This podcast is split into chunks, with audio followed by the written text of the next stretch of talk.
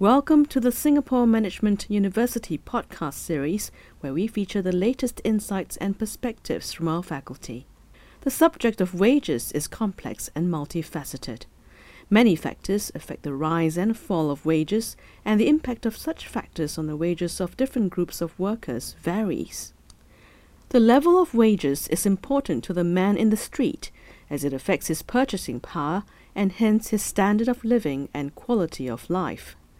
Companies and industries pay close attention to wages because it directly affects their bottom line. Governments and policymakers attach importance to it as the wage levels impact on a country's competitiveness and attractiveness to investors.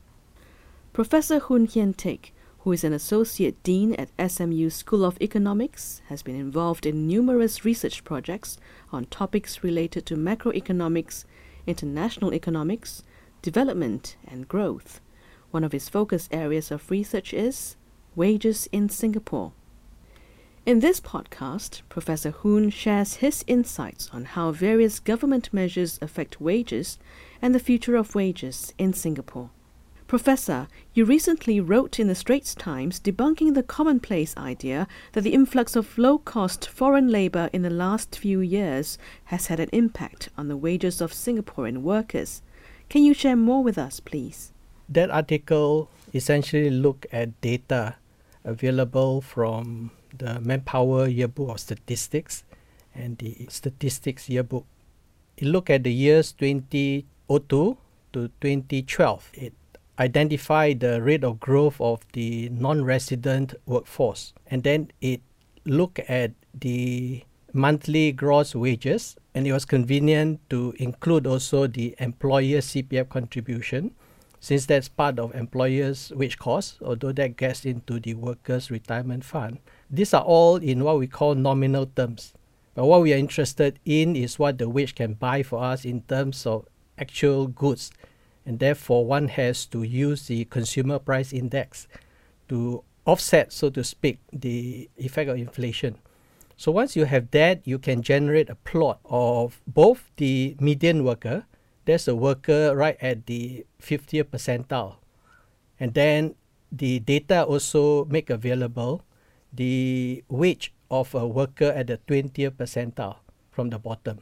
And so when I did this exercise, I noticed that the years 2002 and 2003 were actually years when the foreign workforce declined. It kind of stayed steady at 2004 and then the big increase really occurred in 2005 2006 and then later 2008 but when you look at the real wages of the median worker you found that it actually was fairly flat in 2003 compared to 2002 it dipped in 2004 and then after that it was a fairly steady increase. If you look at the worker at the bottom 20% you notice as well that the wage declines occurred in those years, the early part of the years, when in fact we repatriated foreign workers.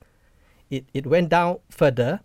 Uh, and then in 2006 onward, it began a recovery, somewhat to recoup some of the losses in the earlier years. So, what the data suggests is that um, it is not the case that the influx of foreign workers caused the decline of wages of the median worker and the bottom quintile worker. When one looks at another set of statistics, which is the recruitment rate, that is the number of new recruits per firm divided by the current workforce, you find that there was a pickup in the recruitment rate from 2004 or so onward. So, what really that suggests is that the inflow of foreign workers that were at their peak in 2005 2006 were really a response to improved business sentiments. And it is those years when foreign workers' inflow occurred at the same time, when there were recoveries for our own low wage workers, what that really suggests is that it's not a simple story of demand supply of workers. What is central in understanding the outcomes of low wage workers in Singapore is the fact that we are a very open economy, open to international capital flow, open to world technology, and that gives us an advantage.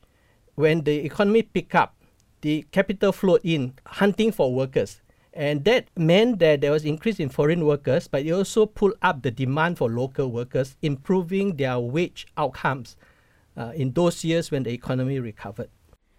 The Singapore government has been tightening foreign labour supply in recent years to wean local companies off their reliance on foreign labour and to encourage them to grow their businesses by boosting productivity. Will this necessarily help increase the wages of Singaporean workers? Yes, I think that in the medium to long term, this effort to boost productivity will ultimately be beneficial for all our workers and in particular our workers at the lower end of the income distribution. Ultimately, we need productivity increase to support high and rising real wages. And productivity increase essentially can come in a couple of ways. One is when you automate together with having workers with improved skill. Because with improved skill and automation, you need fewer workers to generate a particular level of output. I think that the effort, such as the Productivity Innovation Credit Scheme, the PIC, has potential to encourage firms to subsidize. We hear the story, for example, of a pharmacy trying to avoid having a situation where customers may walk away because they come in and they find a long queue of people waiting to see the pharmacist. They automate. They put in a system so that for certain basic questions, potential customer could go to the screen enter some necessary data pertaining to the question the customer wants to ask, and that potentially can enable the pharmacy uh, to sell more with fewer workers, and that raises productivity, and that uh, can help to ultimately raise the earnings of workers. I think the other thing that's important in thinking about what lies behind improved productivity is really a climate and environment of improved innovation. Singapore is at a stage where we increasingly have to encourage more SMEs to rise up, to become innovative. We have had a policy where we rely on MNCs. That was very good for economy because they brought in standard technologies. But we are now at a stage where economies say we are a more mature economy. And in a more mature economy, the grassroots innovation become important. In other words, innovation has to filter throughout the economy. And I think that all the concentrated effort on helping our SMEs raise their productivity by either thinking of new processes or new products and then selling these products into the world market will make them be able to sustain a higher demand for workers and therefore be willing to pay our workers more. So ultimately, the drive to enable us to have a sustained level of productivity driven a lot by innovation will filter down to the labor force and that gain can therefore be more widespread across the whole segment of our workers. Singapore's Manpower Ministry recently announced measures to ensure that companies here consider Singaporeans fairly in the hiring process. What are the implications on business costs and on the wages of Singaporean workers? So, the Fair Consideration Framework is an effort to encourage firms to at least consider local workers. It tries to ensure that we eliminate some very obvious discriminatory practices, such as hiring a person from a particular country not on the basis of the person's unique set of skills. What the Fair Consideration Framework is doing is that it's also creating a national jobs bank. What that does is that that can help tremendously the ability for a firm to match a desirable worker because workers have their ideal set of characteristics in the job they want and firms look for workers with a particular set of skills a set of attributes as well economists are very familiar with the fact that in the labor market, a lot of search and matching takes place. So, in fact, I think that one of the things that can help a firm's lower cost is from the creation of a national jobs bank. Because a firm would have to spend money to keep a vacancy empty while it looks for a worker. A national jobs bank can substantially reduce the amount of time before you find a match. And because of that, that can potentially enable firms to pass on their, their saving because it doesn't have to put up an advertisement for weeks and weeks before it finds its match. And therefore, it is able to boost up its labor demand. And as a consequence of that, uh, pass on some of the saving to workers in the form of higher wage. I think think that what we have to ensure though is that the fair consideration framework continues to maintain a climate where there's very open competition for job slots. One of the things we have to avoid is to reach a point where we feel that we are protecting jobs for a particular segment of workers, and that can lead to a loss in the drive to always improve yourself in the job. Because ultimately, when you lose that drive to improve yourself in the job, the business is going to find harder to, to meet its bottom line. And that can lead in the long term to a less dynamic labor market and ultimately a- actually to lower wages. So, what we want is a consideration of locals, but one that encourages open competition for job slots. So there's this continual drive to improve myself so that I will be judged as the best person for that particular job slot. In the short to medium term, where do you see the future of wages in Singapore moving towards, particularly for the PMETs and the low wage workers? I think that uh, there is a shift in the economy uh, with workers increasingly wanting to move into a service sector job. I think that for one group of the PMEs, the financial sector, because it is in a region that is booming, can continue to expect to find demand for financial expertise and therefore workers at this end can expect to see wages continue to be good and potentially rising. Part of that depends, of course, on how well the developed economies, Europe and the US, recover. But if they do recover, that would add further stimulus to demand for workers with the financial expertise. On the other hand, the service sector is one that also has a part of it, the retail sector, for example, uh, where the productivity is somewhat low. And therefore, the pace of training that we will uh, need to boost up uh, will be needed to help workers in that particular segment of the service sector.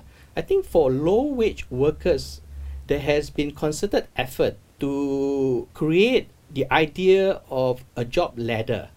In other words, when one takes on a job, there is a, a progression in the job specification. And I think that when we can do that in the cleaning sector, in the landscape sector, in the security sector, I think open up more challenging jobs for our workers who may not have a very high level education but can look forward to doing better one rung of the ladder and then move up to a higher rung. In that way, we sort of build in productivity improvement in the course of a low wage worker's job. And that way, you can pull up their wages. I think there is concerted effort that we need to pay attention to our workers, especially at the bottom end of the income distribution. I should also mention that the wage credit scheme has the potential, when combined with the productivity and innovation credit scheme, to further encourage firms to pass on some of the productivity gains in the form of wages. Because if a firm, for example, increases a worker's wage within this three year period, 2013 to 2015, say it increases the worker's wage by $200 and intends to keep that $200 increase over the three years, the government comes in to foot 40% of that wage increase over these three years. I think that that in combination with drive to increase productivity in the short term, certainly over these next three years, uh, has indeed the potential to lift up the earnings of our low wage workers. Professor, the ratio of wages of Singaporean workers as a proportion of the country's GDP, or what we call wage share, is low compared to other developed countries.